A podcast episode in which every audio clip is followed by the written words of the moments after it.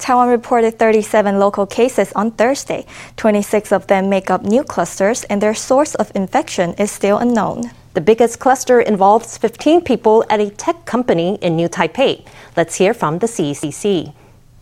让人家比较担心的哈，大概这本土的案例三七例，哈，只有十一例哈是阴转阳。 What we are more concerned about is that of the 37 local cases today, only 11 were in isolation when they tested positive. The remaining 26 cases make up two or three clusters. We'll need to monitor this development with care. The bigger clusters in New Taipei involving career technology. Yesterday, we found one infection, but we didn't assign it a case number. We've given it a case number today. New Taipei has been working extremely hard, processing tests through the night. Altogether, they've found 15 positives in the company. The firm also has a plant in Taoyuan, so Taoyuan will also be testing about 450 workers there. Other cases with an unknown infection source include a brother and sister in New Taipei who had recently traveled to Kaohsiung. Another one was a worker at a drink shop in New Taipei's Xizhi district. There was also a family cluster involving six people from three different households. These families' members had previously traveled to New Taipei, Miaoli, Kaohsiung, and Pingtung. The presidential office has announced again that Vice President Lai Ching-te does not have COVID. The statement comes after the COVID diagnosis of another person he interacted with in Honduras, King Felipe VI of Spain. Speaking on Thursday, the presidential office spokesperson said that Lai took a COVID test the day before and was still COVID free. Last month, Honduras inaugurated its new president, Xiomara Castro. The ceremony was attended by King Felipe VI of Spain and Taiwanese Vice President Lai Ching-te, who shared a brief interaction at the event. Ten days later, the Spanish king has tested positive for COVID, although he's had only mild symptoms. In Taiwan, the news has turned the spotlight on Lai, who is still under quarantine in Tainan. I contacted the vice president, and his body temperature was normal. His most recent rapid test was administered yesterday, and it was negative. So there are no problems. He is in good health. Lai is still in good health, the presidential office said adding that he'd sent the king his regards through Taiwan's office in Spain. Since Lai's return on January 30th, four people he interacted with overseas have been diagnosed with COVID. The first was a staffer at Taiwan's embassy in Honduras. On February 3rd, Belize's prime minister was also diagnosed. Then, on February 6, news came that Castro herself had contracted the virus. She and Lai had interacted twice during his visit. The fourth person to be diagnosed on February 9th was the King of Spain, who had spoken with Lai at Castro's inauguration. With news of infections flooding in, Taiwan's delegation says it had taken thorough precautions during the trip. We have a very important fundamental rule frequent hand washing. And whenever we went out, we wore two face masks, including an N95 mask in the inner layer, which was very tight. The outer layer was a surgical face mask. Whenever Vice President Lai met other officials, he would nod his head as a greeting when possible to avoid contact as much as possible.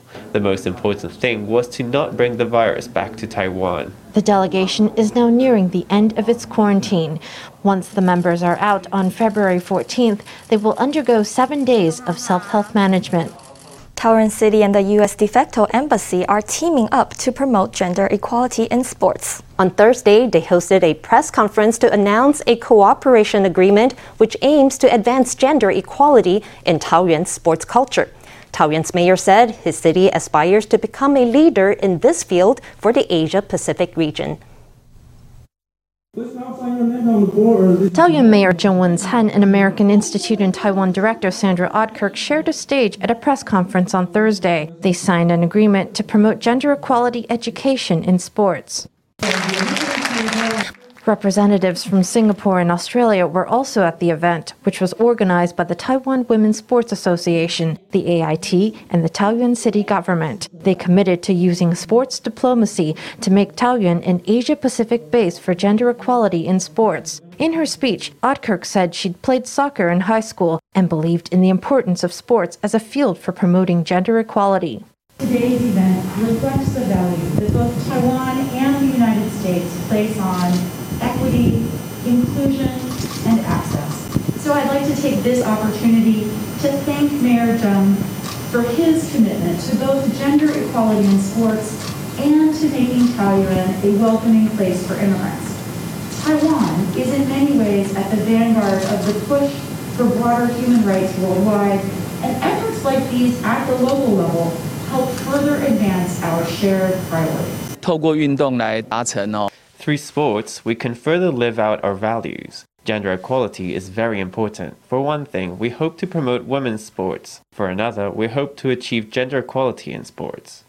To promote gender equality in sports, the Taoyuan city government translated educational materials into seven languages. The mayor expressed hope that the gender equality movement would take root in his city's sports culture before extending across Taiwan and further spreading through the whole of the Asia Pacific. Mayor Jung has made numerous public appearances with director Oudkirk in recent months. On Thursday, he was asked for comment on upcoming opportunities for collaborating with the AIT.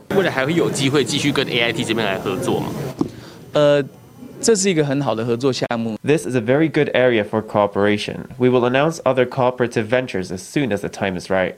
The mayor said that city to city diplomacy would help Taoyuan go international and align Taiwan's gender equality education with global standards. Turning now to the Winter Olympics in Beijing. Alpine skier Li Wenyi made history on Wednesday, becoming the first Taiwanese to compete in a women's slalom event.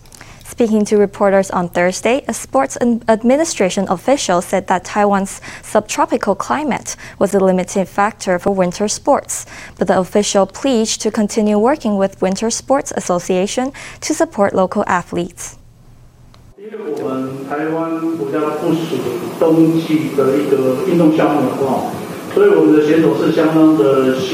because Taiwan isn't cut out for winter sports, our athletes face quite a few challenges.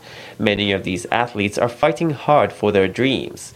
If there is any sort of demand or need for training, whenever athletes have enough qualification points, the Sports Administration works with sports associations to provide support to help our athletes make it into the competitions. For the first time in 20 years, Taiwan is fielding athletes in Olympics women's luge and men's alpine skiing events. So far, four athletes have finished competing. Taiwan's next event will be this Sunday, when speed skater Huang Yuting will take on the women's 500 meters. Alpine skier He Bingrui will compete in the men's slalom next Wednesday. Puffed rice is a traditional sweet that's been sold on Taiwan streets for generations. For many of us, it's now a childhood memory. There are few puffed rice vendors on the streets today. But some seasoned artisans hang on, including one third generation puffed rice maker in Kaohsiung. Wei Heli still uses an oven that's more than 50 years old, following methods developed by his grandfather. A clang and a puff of white steam rising. That's the sound of rice puffing. Time for the chef to quickly add the boiling hot malt syrup to the pan. The rice and syrup are stirred thoroughly so each grain is coated in sweet syrup. The puffed rice cake is pressed flat and then cut into blocks to create that crispy, sweet, but not too sweet treat that we all know and love. It tastes great. The smell's lovely. It's not too sweet. 酥脆，然后它花生很新鲜。 It's crispy. The peanuts are very fresh. I don't feel safe buying this just anywhere, but his are all very fresh.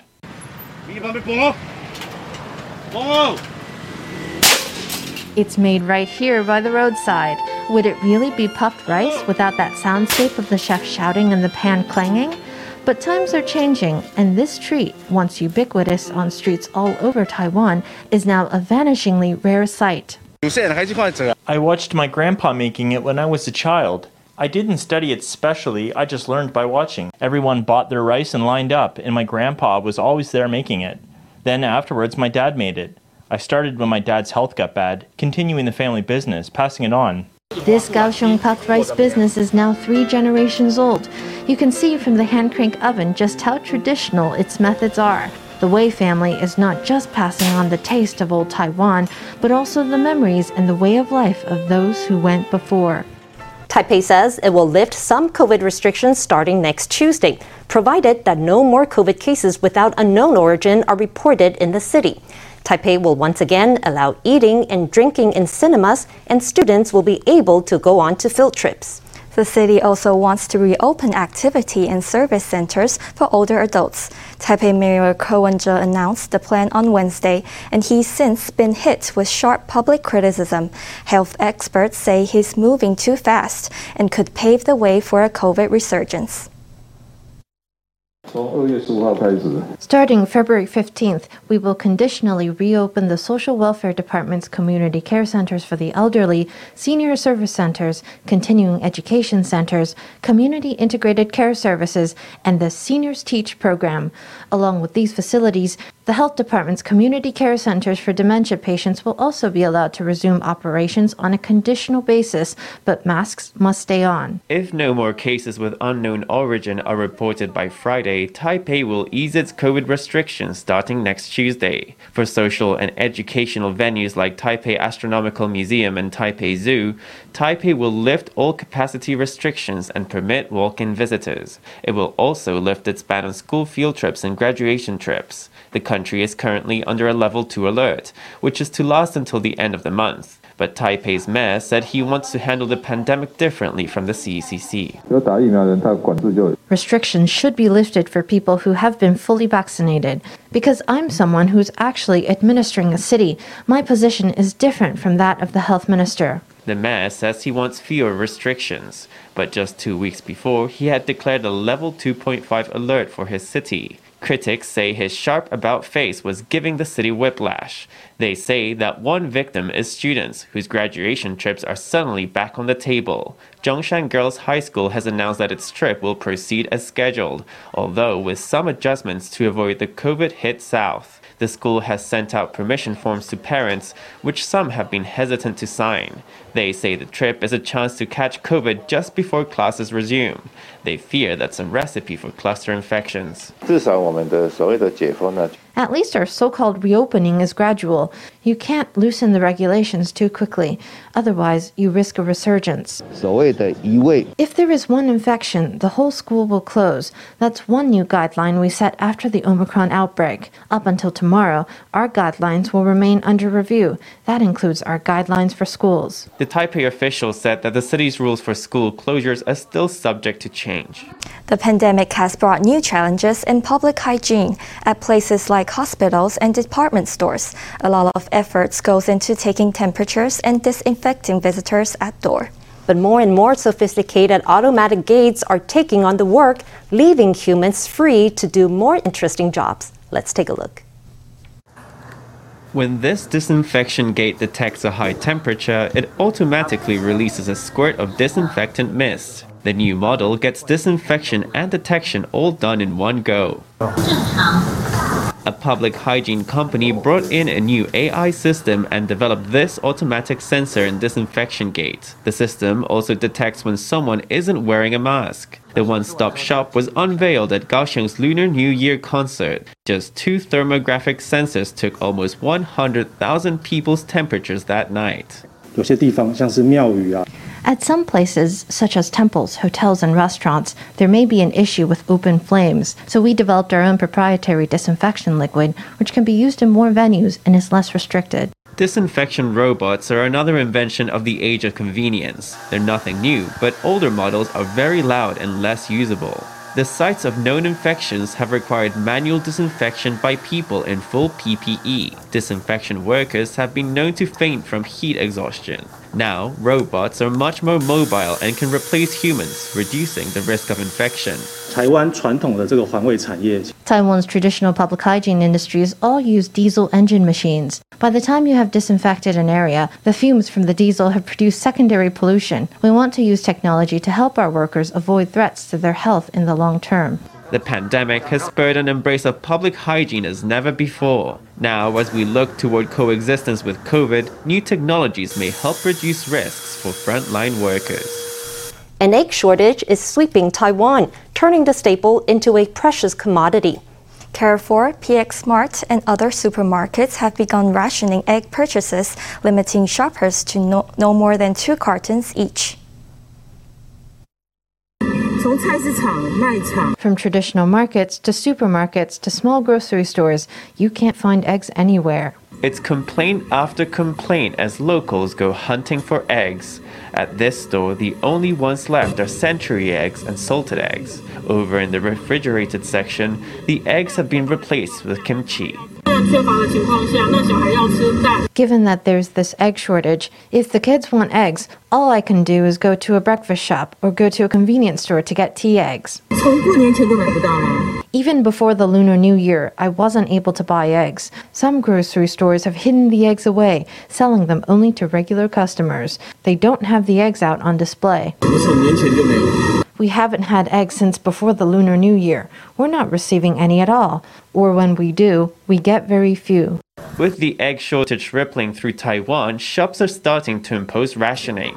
Carrefour has announced that select stores will restrict purchases based on their stock. So far, eight of its stores have limited shoppers to a maximum of two cartons each. At this PX Mart, the refrigerated eggs section has been swept clean. The only eggs available are those stored at room temperature. Shoppers are capped at two cartons each. We have a plentiful supply of eggs, but we're asking shoppers to refrain from buying too much at once. We're limiting purchases to one or two cartons per person. Faced with a tight supply, stores are limiting egg purchases in the hope that all shoppers can get their fix. 1,500 drones lit up the night sky of Kaohsiung on Wednesday as part of the 2022 Taiwan Lantern Festival. The fleet created colorful animations of Taiwan, the Tiger Lord deity, and even badminton player Dai Ziying. It was a one of a kind light show that mesmerized the crowd. Let's hear from the festival's creative director. 我们要对准那个虎爷在喊、在怒吼的时候的那个节奏点， 所以在音乐上面的节奏点跟动态 We had to perfectly time the roar of the Tiger Lord. The animation of the roar had to match the music, so that was one challenge, coordinating the rhythm of the music with the movement of the drone formation. You know, we went after even the finest details. When the Tiger Lord opens his mouth, you can see his tongue. We studied how Dai Ziying swings her racket. The end result came out of several rounds of discussion. It was a theater in the sky. This performance was practically in 3D. Creative director Feng Jianzhang said the light show was a collaboration between Taiwanese designers and an international team. From the early sketches to the 3D modeling, the show took six months to conceive. The record breaking musical Cats is back in Taiwan. The show's cats and cast and crew who went through 21 days of quarantine and self-health management say they are excited to entertain Taiwanese audiences. Starting February 10th, the actor will perform 36 shows in six countries and cities across Taiwan. FTV reporter Stephanie Young takes us on the behind the scenes to look at the production.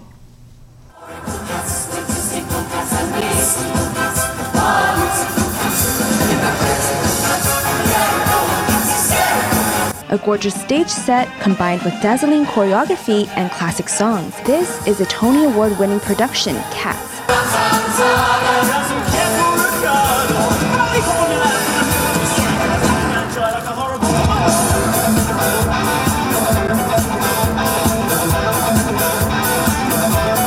Since 1982, the musical has thrilled audiences around the world. Now it's made a stop in Taiwan once again. I got a behind the scenes look at the production. This is a cast makeup room. The costume combines cat and human features. The costumes and makeup are different for every actor, and they reflect each character's distinct personality. Over 100 wigs and around 500 costumes were shipped to Taiwan. Some actors play several roles, so for them to be able to change quickly, the costumes are placed in order of appearance. One of the wardrobe director's duties is to keep track of all the costumes and wigs and to repair them immediately when they're damaged. The cast wardrobe is quite expensive, so daily ironing, cleaning, and maintenance are a must. In this show, it's a very design heavy show, so I think there are over 100 wigs and probably about 500 costumes. Obviously, all the actors have to do their own makeup as well. So it's a very design heavy show. Well, we're incredibly grateful to be here during the pandemic. I think a lot of industry, theatre industries around the world have closed and then had to reopen and then close again and reopen. But because I think um, here they've managed to keep the numbers under control and keep the country very safe, we're very happy to be here and we had to um, obviously undergo the quarantine process for 21 days, but we kept rehearsing in, on Zoom. Cats is a very physical show and requires very rigorous training 12 hours a day. The cast have a physical therapist to help them stretch and provide massage. So, because they're crouched down like cats for a good portion of the show, a lot of them tend to have hip tightness, um, and this just creates space in the hip joint, allows them to be able to move efficiently so that they get full range of motion. The stage director says that the stage design was inspired by junkyard, and the seemingly simple set actually contains many hidden details. For example, cats can run out of the back compartment. There are water pipe channels that allow actors to shuttle inside, and even swings that allow actors to really swing. The set simulates scenes of cats living and playing on the street. With the unique lighting and props, the stage is a five star playground for cats. Um, the set and costumes and makeup and wigs are all designed by John Napier, who's an amazing set designer in the UK. And when the creative team came up, you know, with this concept of cats and where are all these gonna, cats going to meet. They um, they settled on a junkyard, and that's what John Napier has created, which is a junk a junkyard where everything is um, to a cat's perspective. So everything is much bigger than um, it would normally be in a normal junkyard, but it's all designed specifically so that the cats look the right size. According to Cats producer Gareth Williams, bringing Cats from Broadway to Taipei Arena was not an easy feat. There are many differences infrastructurally the, um, behind the scenes that you the audience probably wouldn't be able to tell but to put the show in arena does take a lot of um, additional work but it's mainly to do technical things like rigging and support structures but um, in taipei you often have shows in an arena so you're very good at putting them in Cats will perform 36 shows and tour six cities across Taiwan, including Taipei, Hsinchu, Hualien, Taichung, Kaohsiung, and Tainan. FTV reporter Stephanie Yang and Lu Bocong in Taipei.